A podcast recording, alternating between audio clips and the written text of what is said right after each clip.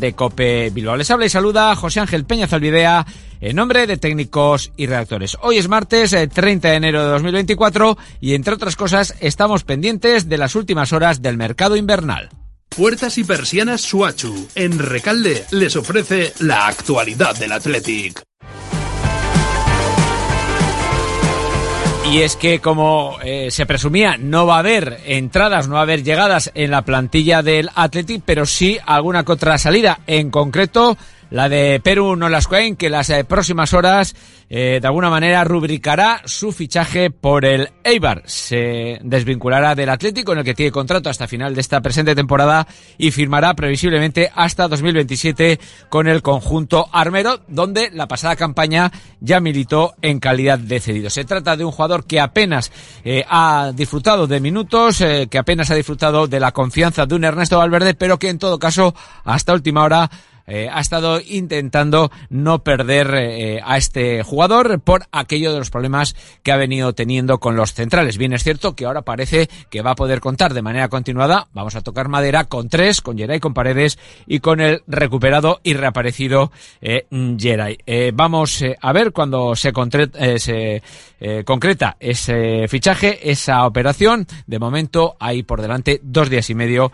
hasta que se cierre el mercado invernal. Por lo demás, Hoy día de descanso en Lezama, eh, pendientes del estado físico de Berenguer y Galarreta y también de Unai Gómez y Aduares en menor medida. Mañana eh, veremos a ver eh, si se ejercitan con el grupo, por lo menos en esos primeros 15 minutos que los medios de comunicación estamos autorizados a presenciar. Antes de ese entrenamiento programado para mañana a las 11, a las 10 y cuarto habrá rueda de prensa de Yuri Berchiche. Y por cierto, que ya conocemos el horario, un nuevo horario de, de liga, en concreto el del eh, partido correspondiente a la jornada número 26, en el que el Athletic se va a enfrentar al Betis en el Benito Villamarín. Será, va a ser el domingo 25 de febrero a las 6 y cuarto. Esto es cuatro días antes del partido de vuelta de la semifinal de la Copa ante el Atlético de Madrid. El conjunto colchonero va a tener en esa ocasión un día más de descanso, ya que juega su partido de la jornada número 26 el sábado, e insisto, el Atlético lo hará el domingo 25 de febrero en el campo del Betis. De decirles también que en los próximos minutos vamos a hablar con Chema Ondero, uno de los eh, portavoces de Deno que era aquí, esa plataforma que pretende que la masa social del Atlético se pronuncie sobre la filosofía del club rojiblanco. Puertas y persianas Suachu. Puertas de garaje de comunidades, puertas industriales y persianas metálicas para locales comerciales. Estamos en Carretera Larrasquitu, en Recalde. Más información en puertasgarajebilbao.es. Llámenos al 944 65 39 62. Puertas Suachu. Y también hoy nos vamos a acercar a la actualidad de un Amorebieta al que se le acaba el margen para tratar de reaccionar y pelear por su permanencia en la división de plata hasta el último instante. Bien al contrario, la sensación que transmiten los de Jandro es que la temporada se les va a hacer muy larga, entre otras cosas por el que el efecto del cambio de entrenador no ha dado los frutos esperados. Solo se han sumado dos puntos en los cinco partidos que lleva al frente del conjunto de Urriche Jandro Castro. También eh, conocemos otro horario, como en el caso del Athletic, eh, en este caso de la Moribeta, y eh, correspondiente a la vigésima octava jornada en segunda división. El domingo 25 de febrero, a partir de las 9 de la noche, en Lezama, el Amoribeta recibirá al Albacete. Esperemos que para entonces el conjunto azul haya conseguido sumar alguna victoria más, y es que lleva siete jornadas sin sumar de tres en tres. Y en el mundo del básquet, hoy ha comparecido parecido, Jaume Ponsarnau, Mr. Coach, en este caso del Bilbao Basket, un equipo, el de los hombres de negro, que espera certificar su acceso para los cuartos de final de la FIBA Europe Cup mañana. Para ello debe de ganar en Miribilla al eh, Oporto. Escuchamos al técnico de los hombres de negro cuando hablaba de la importancia de lo que puede significar el partido mañana. Muy importante porque hace que sigamos dependiendo de nosotros o no. O sea, es una ventaja quedar primero y podía ser que, que las circunstancias no lo llevasen esto, pero nosotros ahora tenemos que intentar quedar primero, pero sobre todo clasificarnos. Y bien, veo al equipo con buena mentalidad. Bueno, pues esa es la mentalidad y así afrontan los hombres de negro esa quinta jornada de la fase de grupos del top 16 del FIBA Europe Cup. Seguimos hablando de nuestro deporte.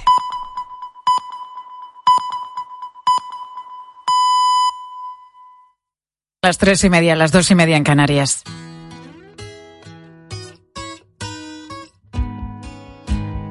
Pilar García Muñiz. Mediodía Cope. Estar informado.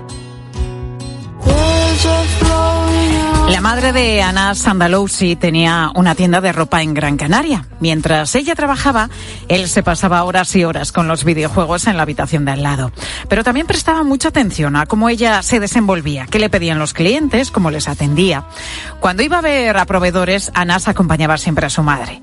No se le pasaba ni un solo detalle de cómo negociaba.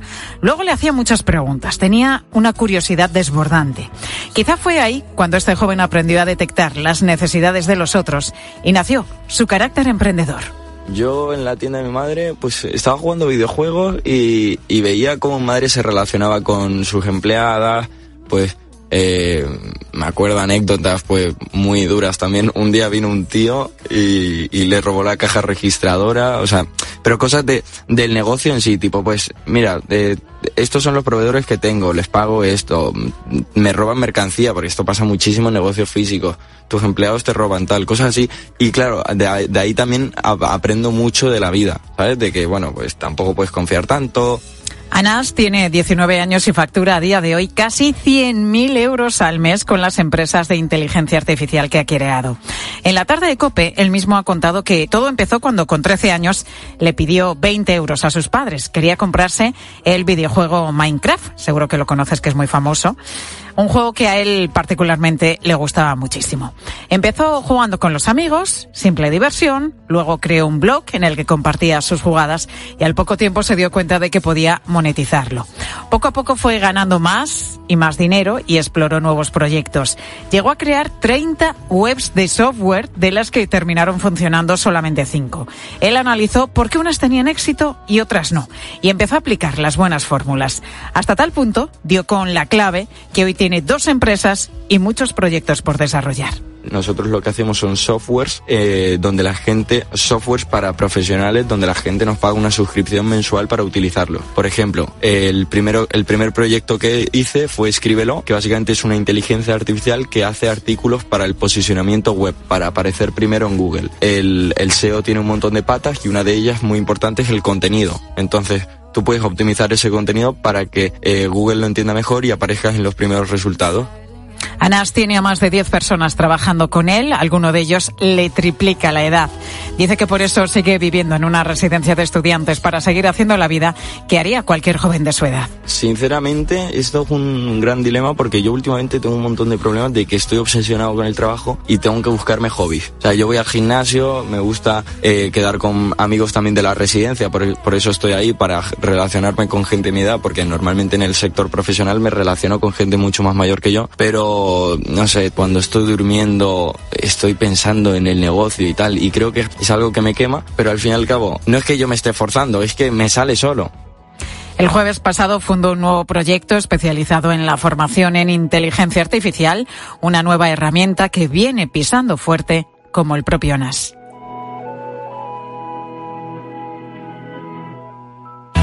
Pilar García Muñiz. Mediodía Cope. Estar informado. sometimes might not. Dejan de pagar y se niegan a salir de tu casa, pero no pueden considerarse ocupas porque en su día firmaste con ellos de forma voluntaria un contrato de alquiler. Hablamos de los inquiocupas, personas que a veces en cuestión de horas, tras la firma de un contrato, pasan a ser de inquilinos amorosos. Después te dicen que no tienen intención de seguir pagando, se atrincheran en esa vivienda y tú mientras tanto tienes que seguir asumiendo los gastos. El caso de Tomás Galano es todavía más sangrante. A día de hoy no tiene trabajo, está en el paro y vive en una nave que le ha prestado su padre y teniendo una casa. Sin embargo, no puede disponer de ella porque sus inquiocupas son considerados vulnerables. Tomás, muy buenas tardes. Hola, buenas tardes.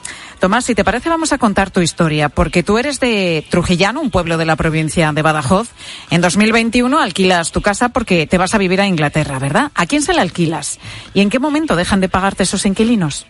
Bueno, en, se la alquilamos a una pareja que, que tiene cuatro hijos y el único pago que hacen a tiempo es la entrada y la fianza, o sea, el primer mes y la fianza.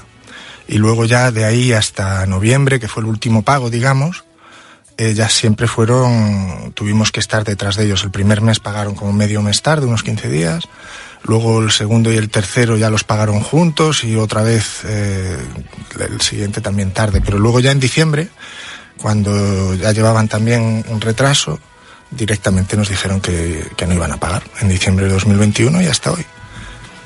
Cuando te dicen en, en diciembre de ese año que no van a pagarte ninguna mensualidad más, no sé si intentaste hablar con ellos, negociar con ellos, ¿te dieron alguna explicación?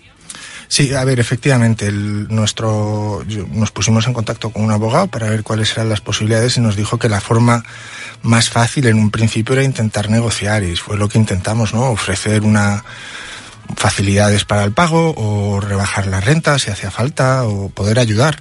Pero es que no, a ver, como digo, es que no, no tenían intención de pagar eh, y de hecho han cumplido con su palabra, o sea, eso no, ahí les tengo que dar, les tengo que, han, cumplido. Y, y no han pagado ni el, ni el alquiler ni, ningún, ni ninguna factura ya, ni de luz, ni de agua, ni de nada. ¿Qué haces entonces? A partir de hoy me imagino que, bueno, eh, vuelves a reunirte con tus abogados y comienza ya un periplo judicial. Sí, eh, mm, al, principio parece que va a ir muy rápido porque, claro, como yo no soy un gran tenedor ni, ni ninguna cosa de esas, pues parece que va a ir rápido. Entonces, eh, la denuncia se hace el 22 de marzo y tenemos una primera sentencia el 28 de, de abril del 2022, pero que queda impugnada. Esa es la que queda impugnada porque son vulnerables. Y a partir de ahí se congela la situación. Es decir, yo ya no oigo nada y el, el porque es que esto, ah, hubo un detalle ayer que no conté. Eh, el, el, el proceso se re- re- relanza porque nos enteramos a principios de 2023 de que se han ido de la casa. Ellos han estado varios meses fuera de esa casa. Entonces nosotros llamamos a nuestro abogado y le digo, oye, mira, que se han ido, lo- si lo puedes confirmar con su abogado, lo confirman, Servicios Sociales lo confirma, y esto fue justo antes del verano. eh. Entonces yo le pregunté al abogado, digo, bueno, pues si no están, ¿puedo ir a mi casa? Y dice, no. Hasta que el juez ahora no diga que tú puedes volver, tú ahí no puedes ir a nada. Y de hecho, ellos se fueron y ahora han vuelto. Yo sé que han vuelto a la casa. Pues así estamos.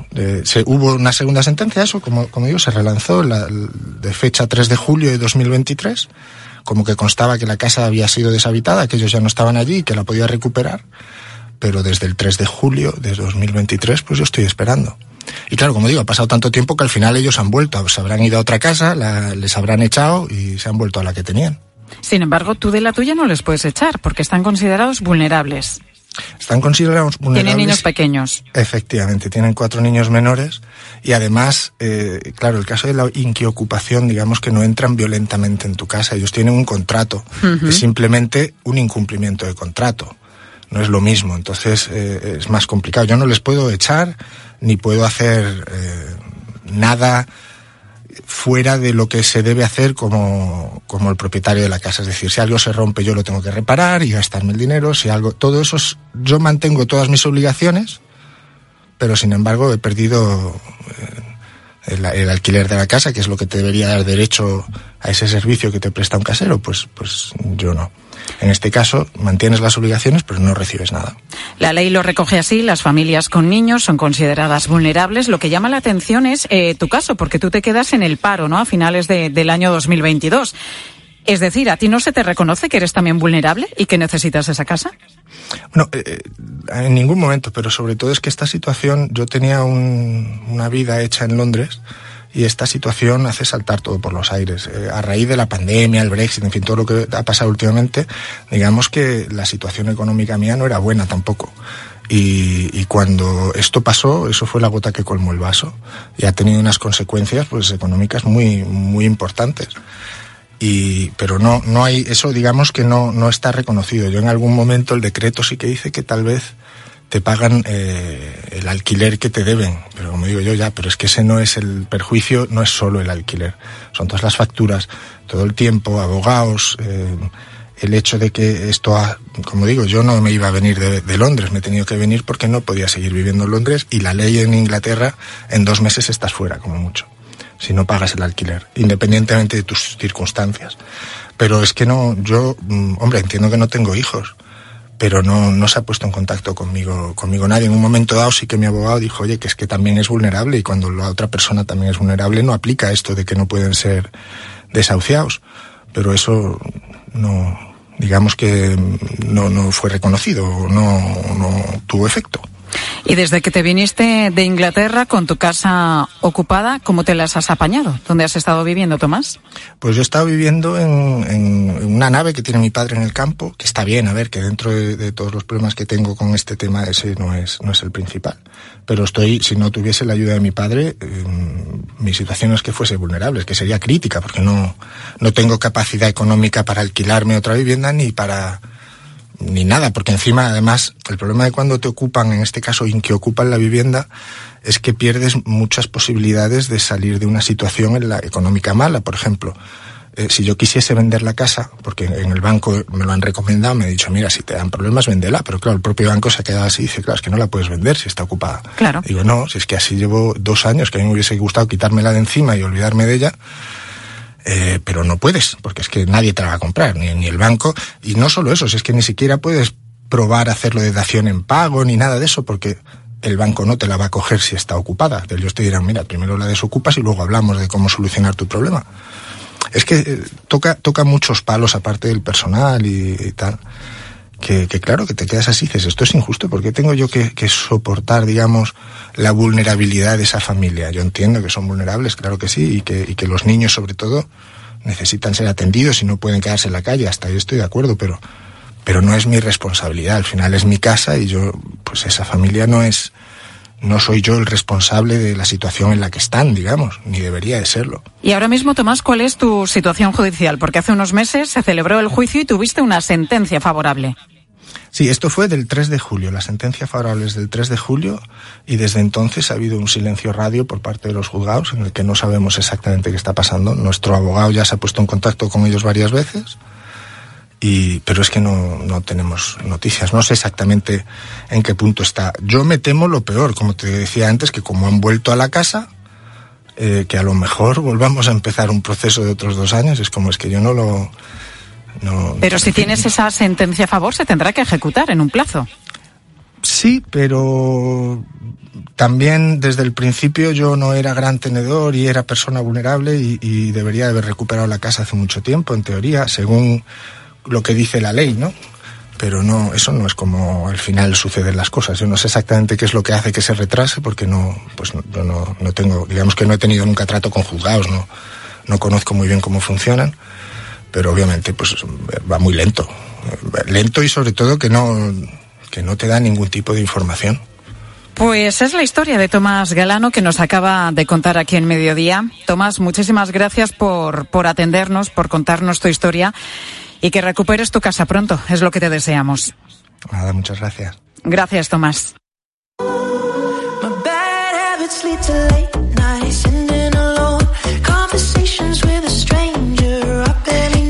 Que con solo pensar algo pudieras hacerlo, que fueras capaz de manejar tu móvil o tu ordenador con la mente, por telepatía.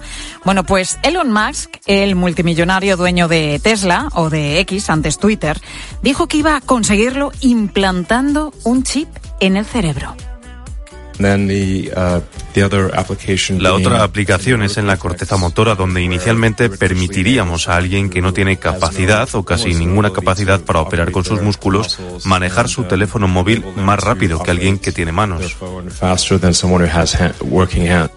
Así presentaba su chip prodigioso. Pidió voluntarios para probarlo y acaba de anunciar que su empresa Neuralink ha implantado su primer chip cerebral en un humano. Es como una especie de pila de botón de tamaño como una moneda de euro aproximadamente con 64 hilos que se conectan uno por uno al cerebro.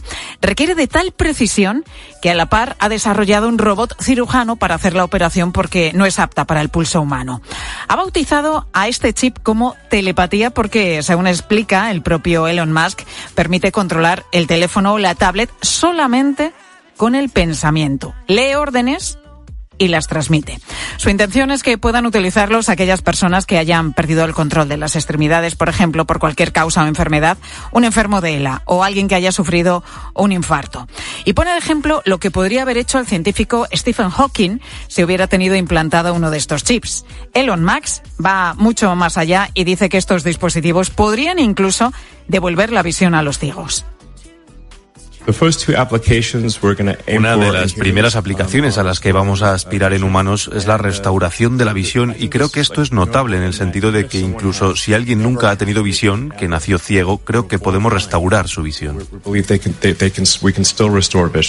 El caso es que este tema de los chips en humanos es algo que lleva tiempo investigándose. Hay unas cuantas empresas ya que están trabajando en ello. Una de ellas es española de Almería, aunque también tiene sede en Suecia. Se llama Disruptive y lleva desde 2016 diseñando dispositivos que se pueden implantar en humanos. Su creador es Juan Jotara ingeniero informático, y él mismo tiene implantados dos chips en sus manos. Juanjo, muy buenas tardes. Hola, buenas tardes. En tu caso, Juanjo, ¿qué es lo que puedes hacer exactamente con, con esos chips? Bueno, nosotros llevamos desarrollando la, los dispositivos implantes 19, donde hemos hecho diferentes funcionalidades, tanto en el sector salud como en el sector del día a día. Por ejemplo, pues entrar en el, en el metro, llevar el ticket del tren en Suecia, incluso poder hacer pagos como si fuese una tarjeta. Y en el sector salud hemos incorporado sensores de temperatura para medir temperatura corporal y, y, de ahí sacar datos biométricos más complejos. ¿Y cómo funcionan, Juanjo? ¿Se tienen que encender? ¿Se pueden apagar? ¿Están siempre encendidos? Bueno, pues eh, el dispositivo realmente es sin no, no lleva batería y solo se activa cuando acercas el teléfono móvil, ¿no? Entonces, realmente no se apaga y se enciende, es algo que está dormido y cuando tú quieres activarlo es cuando tú acercas el teléfono, ¿no? Entonces ahí entendemos que tenemos una privacidad extra comparado con los teléfonos móviles, que es algo que está siempre mandando datos, ¿no? ¿Qué tamaño tienen los chips y cómo se colocan en el cuerpo? Pues actualmente tiene el tamaño de un pequeño grano de arroz, ¿no? O sea que son minúsculos, de... pequeñísimos. Sí, estamos hablando de 12 milímetros de largo por 2 milímetros de ancho, como una, un pequeño grano de arroz.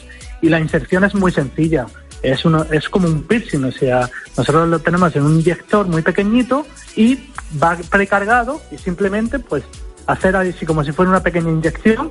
Nosotros lo decimos muy, es muy similar a cómo se implantaba la, la vacuna del COVID, ¿no? Que se uh -huh. llevaba, es muy similar, el mismo procedimiento. En 10-15 segundos ya estaría.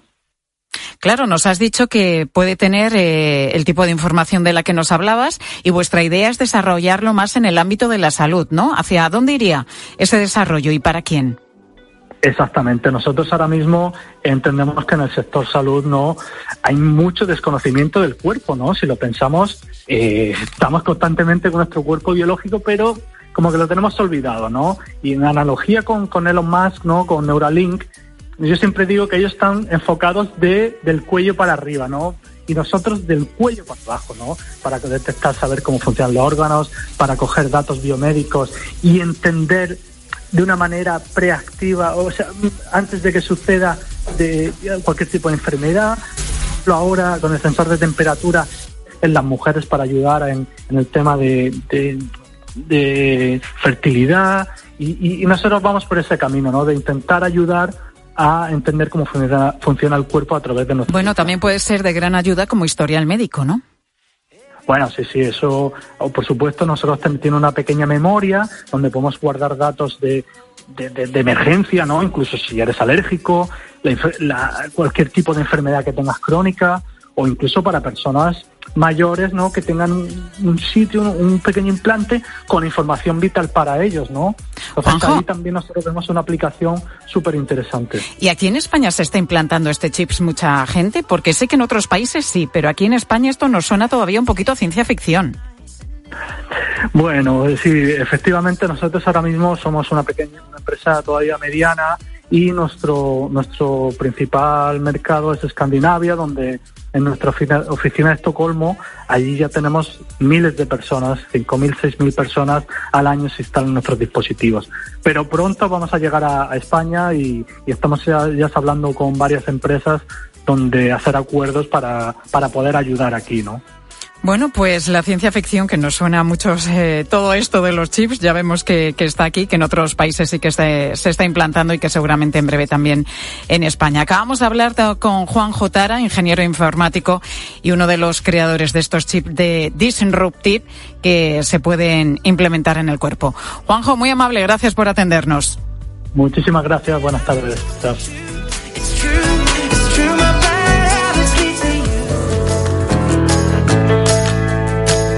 Tres y cincuenta minutos de la tarde, esto quiere decir, pues, ¿qué es eso? Que 50 minutos lleva ya en el Congreso el pleno de la ley de amnistía que a esta hora no se aprobaría porque Junts, a través de su portavoz Miriam Nogueras, ha dicho que van a votar en contra.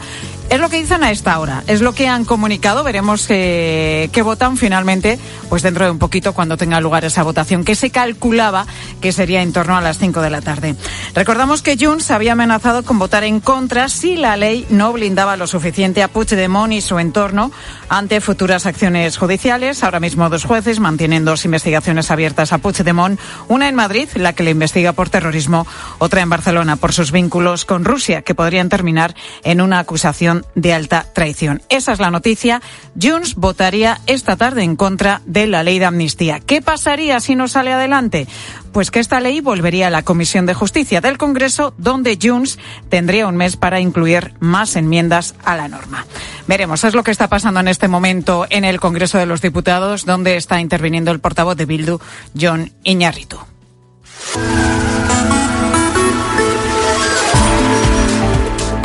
Los compañeros de la tarde van a seguir muy pendientes de todo lo que pasa en el Congreso y nos lo van a contar enseguida en unos minutos, pero tenemos que ir con los oyentes porque hoy os preguntábamos en el día del croissant si es lo que desayunas tú generalmente.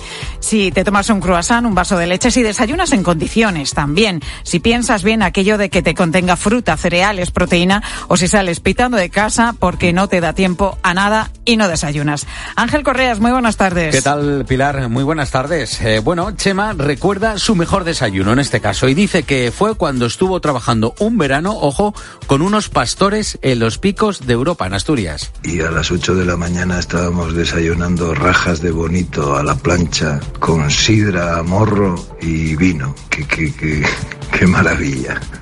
Pues oye, pues sí, está no muy está bien. mal, no está, mal el desayuno. Bueno, en casa de Inma el desayuno dice es lo más sagrado. Así que nosotros pues troceamos fruta de nuestro huerto, que es de mucha confianza. Tomamos también, si hay es temporada, zumo de naranja. Luego algún lácteo, algún yogur líquido. Normalmente una tostada o bien con unos huevos revueltos, Madre mía, o Inma. con aguacate picadito y aceite de oliva y para rematar cereales con leche. Oye, pedazo de desayuno, es ¿eh? Casi un almuerzo. Pero vamos, Ahora ¿cómo? eso sí, los domingos nos permitimos el lujo de tomar churros con chocolate. Qué bueno, bueno, bueno, qué bueno. Eso está de en la salir. casa de Inma como un Además, hotel. hombre, vamos, va cambiando el desayuno en función de si es entre semana o si es el fin de semana. Y qué bueno lo de los churros y el chocolate que te lo traiga alguien, porque no es lo mismo ir a comprarlo a que te lo traigan. Ya te ¿Eh? digo. Cuando estás en casa el domingo y viene alguien y te trae esos churritos, esas si y el chocolate. en fin, que Irma desayuna como Dios manda, desde luego. Juan nos cuenta que él todo lo contrario, que desayuna poco, un café con leche y directamente al trabajo, pero se acuerda perfectamente cuál fue el mejor desayuno de su vida. muy contundente, me acuerdo, y lo voy a decir el nombre, en el Hotel Bucardo en Jaca, peregrinando a Lourdes. No dejé nada, no dejé nada. Y la camarera, una muchacha de allí, se quedó vivamente impresionada. Porque no dejó nada, se lo comió Ahí todo. no quedó absolutamente Oye, ¿cómo ha cambiado la cosa? En casa que desayunamos muchas veces poco Totalmente. nada, y cuando vamos a un A hotel, ¿cómo desayunamos, eh? Todos. Pero vamos, a mí me falta el tupper, si te digo la verdad. Bueno, María siempre desayuna lo mismo, un desayuno típico español y además le encanta. son las tostadas con aguacate y aceite, un zumo de naranja y un descafeinado. Después de tomarme eso, me quedo como nueva. No me extraña. A mí la tostada con aguacate también y una gotita de aceite me encanta Fíjate, también. yo con aguacate no lo he probado, pero con jamón, aceite o Ah, con qué tomate. bueno, con tomate. todo lo que que lo que hablábamos de los hoteles, que Fernando dice que, que, que es de Marbella, que él coincide en que los mejores desayunos son los de los hoteles. Cuanto más estrellas hayan tenido, mejores bufetes han tenido y más variedad. Uno especialmente en Bangkok, me acuerdo que ese fue un espectáculo. Pero bueno, a diario mi, mi zumo de naranja, café, bacon y huevo con tostada y los fines de semana un dita de churro. Pero, pero, pero, Fernando, si no te hace falta ir a un hotel, si tomas hasta huevos, ¿eh? En el desayuno y No bacon. le falta de nada, desde luego. Bueno, Adela, ya la última. Es bastante potente su desayuno, además saludable. Comienzo con fruta, sigo con avena a la que añado semillas de chía, después una tostada con aceite y normalmente fiambre, que suele ser jamón o huevo revuelto, y después un cafetito para la energía de la mañana. No, no, energía tienes con este pedazo de desayuno. Hay Oye, qué gente que hace bueno. recetas para que desayunar. nuestros oyentes desayunan muy bien, que dicen que es la comida más importante del día para, para, para empezar bien, con energía. En fin, que tenemos que aprender los que salimos de casa siempre con el café puesto y de aquella manera corriendo. Pilar Cisneros, muy buenas tardes. Hola Pilar, ¿qué tal? Buenas tardes. ¿Qué nos contáis en la Bueno, tarde de Como acabas de decir tú misma, vamos a estar y estamos muy pendientes de lo que está sucediendo en el Congreso de los Diputados en ese debate y votación de la ley de amnistía. Como acabas de decir, la portavoz de Junts insiste en pedir la amnistía integral y si no, que votará que no. Veremos lo que ocurre. Estamos pendientes, desde luego. Bueno, expectantes ante todo lo que pasa en la Cámara Baja en ese pleno de la ley de amnistía. Nos lo cuentan ya los compañeros de la tarde. Te dejo con ellos. La radio continúa.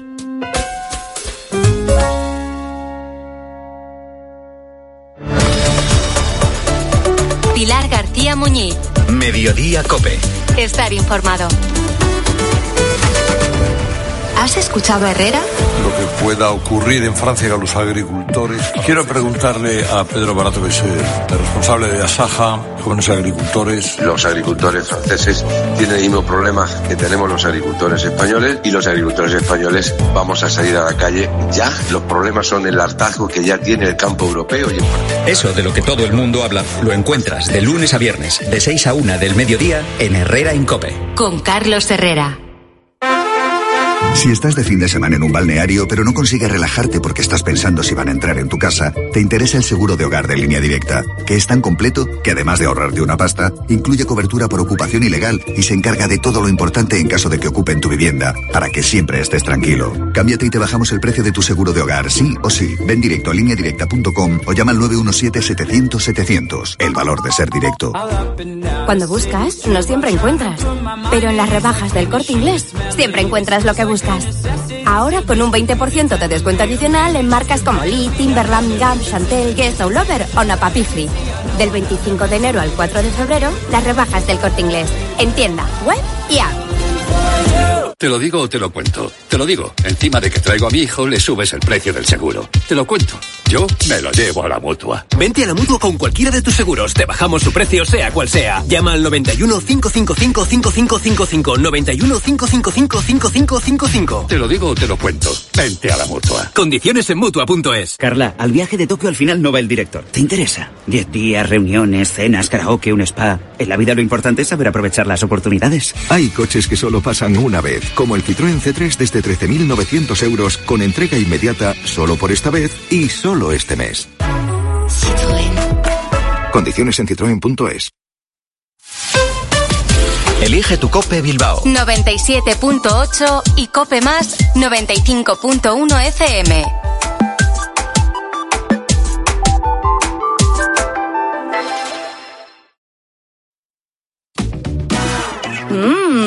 Lo mejor de las mañanas es desayunar mis kiwis de Esprit Gold. Cariño, ¿nos quedan kiwis de and Gold? ¿El kiwi amarillo de Cespri? Claro, pero no los comparto con desconocidos.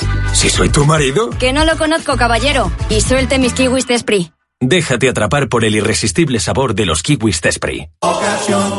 Te compra tu coche, te compra tu carro, te compra tu buga. Te compra tu furgo, te compra tu moto, te compra tu auto, caravan. ¿Te han hecho una oferta? Has oído bien. Mejor precio garantizado y compromiso de pago en 24 horas. Ven a vernos.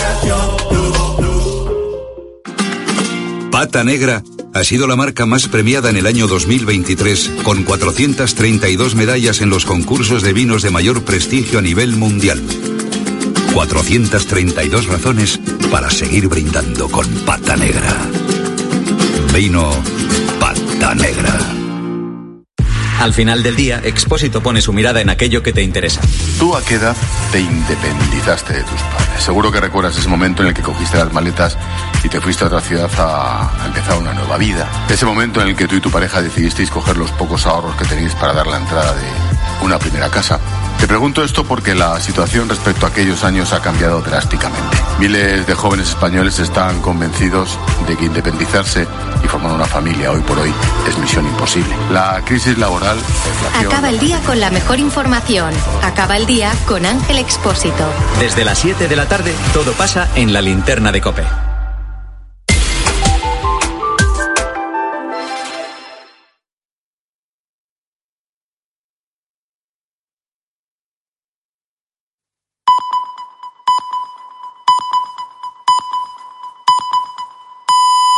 Las 4 de la tarde, las 3 en Canarias.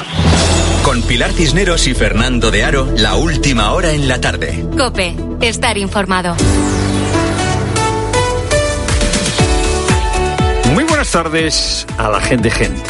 Se está debatiendo en este momento en el Congreso de los Diputados la ley de amnistía. De momento no cuenta con los apoyos necesarios porque Junts acaba de anunciar que no votará a favor de esa ley. Eso no significa que la ley no vaya a salir adelante, significa, significaría, hay que ponerlo en potencial, que volvería a la Comisión de Justicia. Junts no apoya de momento la ley, eh, salvo que se acepten sus enmiendas. Enseguida te lo vamos a contar con detalle. Ha sido como una montaña rusa, con muchas cosas maravillosas, muchas subidas y bajadas. Ha sido genial. Salí hace una semana y ahora estoy en Nueva York. Es increíble. Siempre Gypsy. Rose ha salido de la cárcel y tú dirás, pues ¿quién es Gypsy Rose? Pues Gypsy Rose es una chica de 32 años que se declaró culpable de conspirar para matar a su madre con su eh, novio de entonces. Ha estado ocho años en la cárcel, ha salido de la cárcel y ahora tiene 10 millones de seguidores en TikTok y más de 8 millones de seguidores en Instagram. Se han hecho muchos documentales sobre Gypsy Rose. Eh, ¿Por qué Gypsy Rose tiene miles, decenas de miles de fans demasiado obsesionados eh, con, con ella? ¿Cómo es que Gypsy Rose se ha convertido en una gran celebridad? Es noticia por haber matado a su madre. Es verdad que parece que su madre la maltrataba. ¿Qué nos dice esto del mundo en el que vivimos? La primera hipótesis es que nos hemos vuelto locos. Y seguramente es así. En los vídeos, Gypsy Rose aparece como una víctima de su madre que ha conseguido liberarse. Gypsy Rose seguramente encarna esa tontería, ese mito, esa falsa idea de que para alcanzar la liberación, la libertad hay que matar al padre o a la madre. Un mito absurdo, porque si matas al padre o a la madre te quedas huérfano. Para buscar el lado positivo de esta historia en gran medida incomprensible, quizá podamos pensar que muchos de los seguidores de Gypsy Rose necesitan liberarse. La liberación de todo ha producido la esclavitud de todo. y ocho pastelillos franceses. Y también dos huevos duros. Y también dos huevos duros. En lugar de dos, pon tres. Junts se ha convertido en un partido marxista. Junts, que es un partido de derecha, se ha convertido en un partido marxi- marxista. Sánchez es como el camarero de la famosa escena de la película del camarote de los hermanos Marx. Película en que Groucho, en la que Groucho pide de todo y como el camarero está dispuesto a servírselo, Groucho sigue pidiendo más cosas y pide dos huevos duros. Y ocho pastelillos franceses. Y también dos huevos duros. Y también dos huevos duros. En lugar de dos, pon tres. Después de la convalidación del decreto anticrisis, Junts ha aprendido que puede pedir dos huevos duros o tres. Ha comenzado hace un rato el pleno en el Congreso de los Diputados que tiene que, en principio, aprobar la ley de amnistía, luego irá al Senado y Junts ha anunciado que va a votar en contra. ¿Por qué? Porque de momento, y hay que decir que de momento, porque aquí todo puede cambiar de un minuto a otro, de momento el PSOE no le ha dado lo que quiere. ¿Y qué es lo que quiere Junts? Pues Junts quiere una amnistía que incluya delitos eh, de terrorismo con graves eh, violaciones de los derechos humanos y que incluya también la traición. Como no tiene eso, Miriam Nogueras, después de haber llamado prevaricadores a los jueces, después de haber llamado franquistas a los de la bancada de la derecha, ha dicho que no, que no apoya la ley. Parlo de l'amnistia integral. Junts no pot participar en deixar a tot l'independentisme català exposat a les Si arbitrarietats no de la... hay amnistía integral, nada, porque no estamos dispuestos a dejar amnistía a la arbitrariedad de los jueces. ¿Y qué va a hacer el gobierno? Pues se lo han preguntado a Pilar La Alegría, la portavoz, y mira lo que ha respondido. ¿Aceptarían introducir una enmienda que incluya en la amnistía delitos de traición? Gracias. Pues me sirve la misma, la misma respuesta para ambas preguntas. Creo que he sido muy clara, pero vuelvo otra vez a trasladarle la, la misma posición. Máximo respeto al Poder Legislativo. O sea, no ha respondido. ¿Quieres que te cuente un cuento? Yo no digo ni que sí ni que no, que si quieres que te cuente un cuento. Toda esta historia, ¿por qué es? Pues esta amnistía depende de los votos de Junts, se hace porque Junts la quiere y la mitad de la Cámara está en contra. Te iremos contando cómo va la cosa a lo largo de la tarde. Es lo primero, no lo único. Buenas tardes, Pilar Cineros.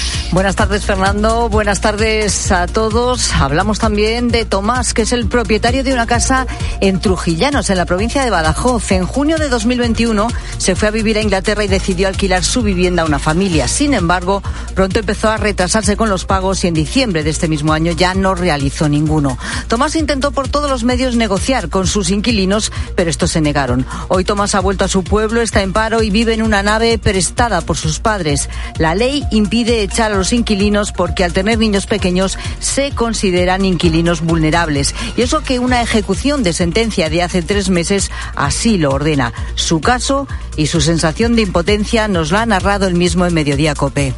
El perjuicio no es solo el alquiler, son todas las facturas, todo el tiempo, abogados. eh, yo tenía un- una vida hecha en Londres y esta situación hace saltar todo por los aires. Yo no me iba a venir de, de Londres, me he tenido que venir porque no podía seguir viviendo en Londres. Cuando esto pasó, eso fue la gota que colmó el vaso y ha tenido unas consecuencias pues, económicas muy, muy importantes.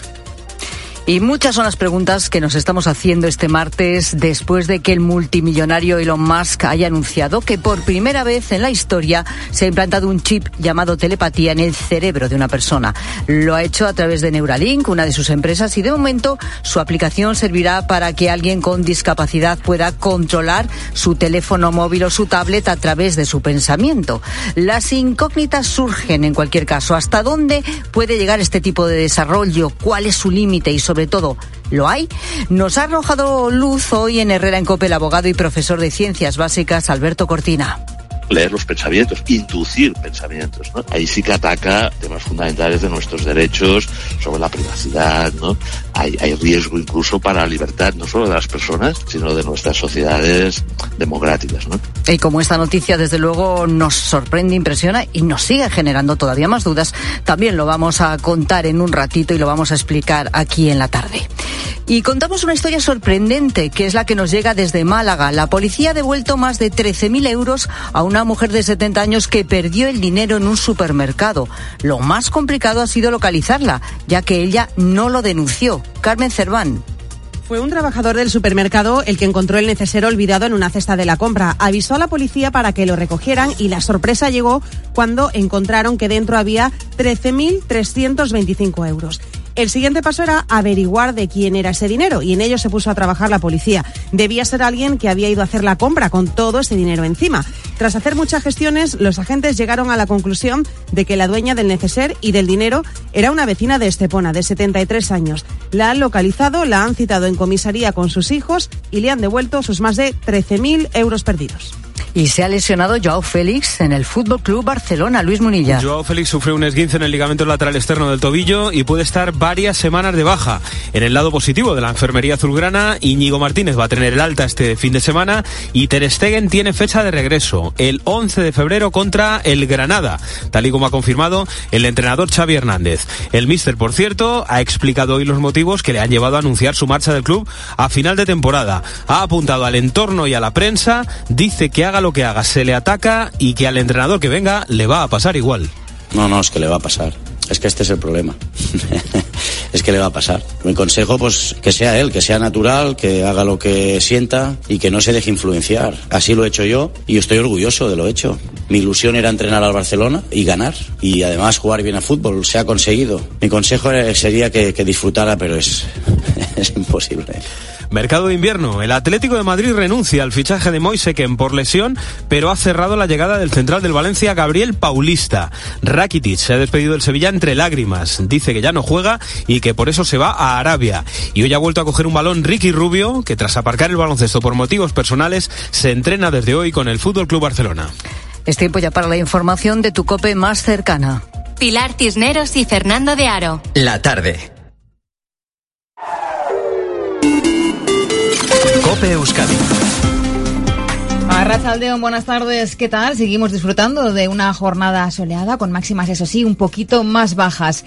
Y tercera denuncia de una mujer contra el osteópata investigado por abusar sexualmente de dos clientas, una de ellas menor de edad, en su consulta de Tolosa. El Departamento Vasco de Seguridad ha informado de que hoy se ha producido la tercera denuncia tras el llamamiento que aún mantiene la Archancha y es que cree que puede haber más afectadas y pide que se denuncien estos casos para poder ampliar la investigación. Las víctimas que habían denunciado en enero hablaban de que iban a recibir un masaje terapéutico, pero comprobaban cómo el osteópata poco a poco y sin ningún tipo de consentimiento pasaba del masaje en el cuello a las partes íntimas. Se mantiene, por tanto, esa investigación abierta con la llamada a denunciar a más mujeres. El osteópata ha quedado en libertad con cargos tras pagar la fianza.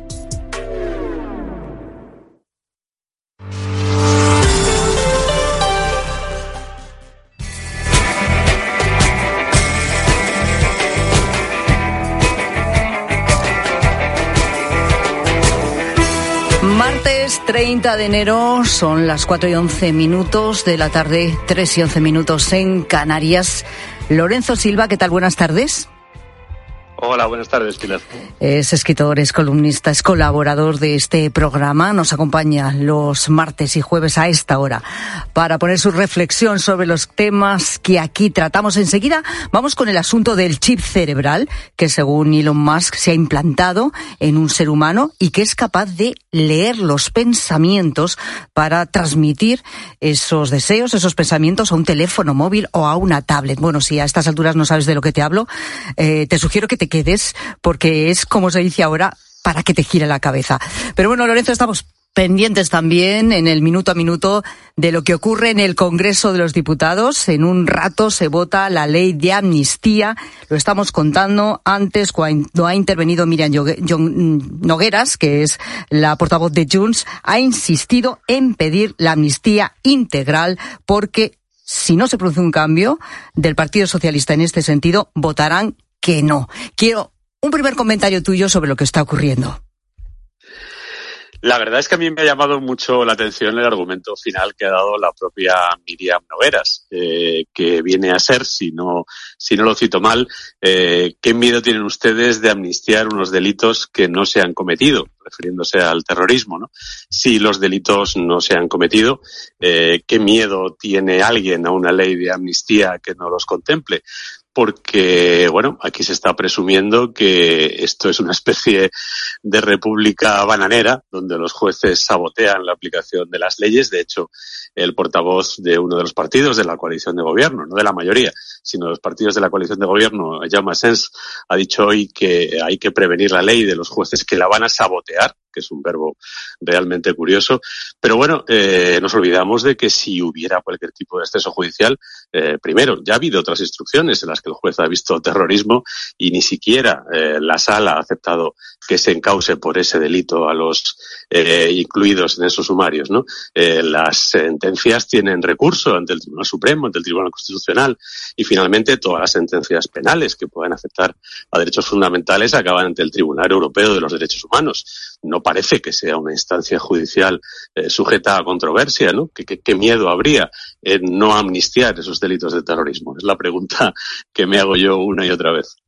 Bueno, estamos, como digo, pendientes. Bueno, hay que decir que la propia Miriam Nogueras ha hablado de jueces prevaricadores así, con todas las letras, directamente, en, Su, en su discurso. Eh, estamos, eh, como digo, pendientes. Ahora mismo está en el Estado el presidente de Vox, Santiago Abascal, y también pendientes de lo que diga el portavoz del Partido Socialista. ¿eh? A lo mejor anuncia directamente pues que, que han cambiado, que han admitido los últimos cambios en esa ley de amnistía o no, y lo iremos contando. Pero a primera hora de la mañana, la verdad es que eh, a mí me llegaba una alerta de las noticias de COPE eh, que, bueno, pues no cabe duda que a mí desde luego me ha impactado. Y luego ya, bueno, pues la he visto en los medios de todo el mundo. Lo cierto es que ha salido por todas partes. La compañía Neuralink, que es propiedad del multimillonario Elon Musk, ha conseguido implantar el primer chip cerebral en un ser humano. Ese chip se llama telepatía. ¿Y qué puede hacer este chip? ¿Qué riesgos puede tener? ¿Se puede poner y quitar? ¿Qué implicaciones éticas tiene todo esto? Hay muchas preguntas, desde luego, que nos, nos surgen, ¿no? A cuenta de esta noticia. Según Elon Musk, porque por ahora, eh, también es verdad que solo tenemos su palabra. Él ha dicho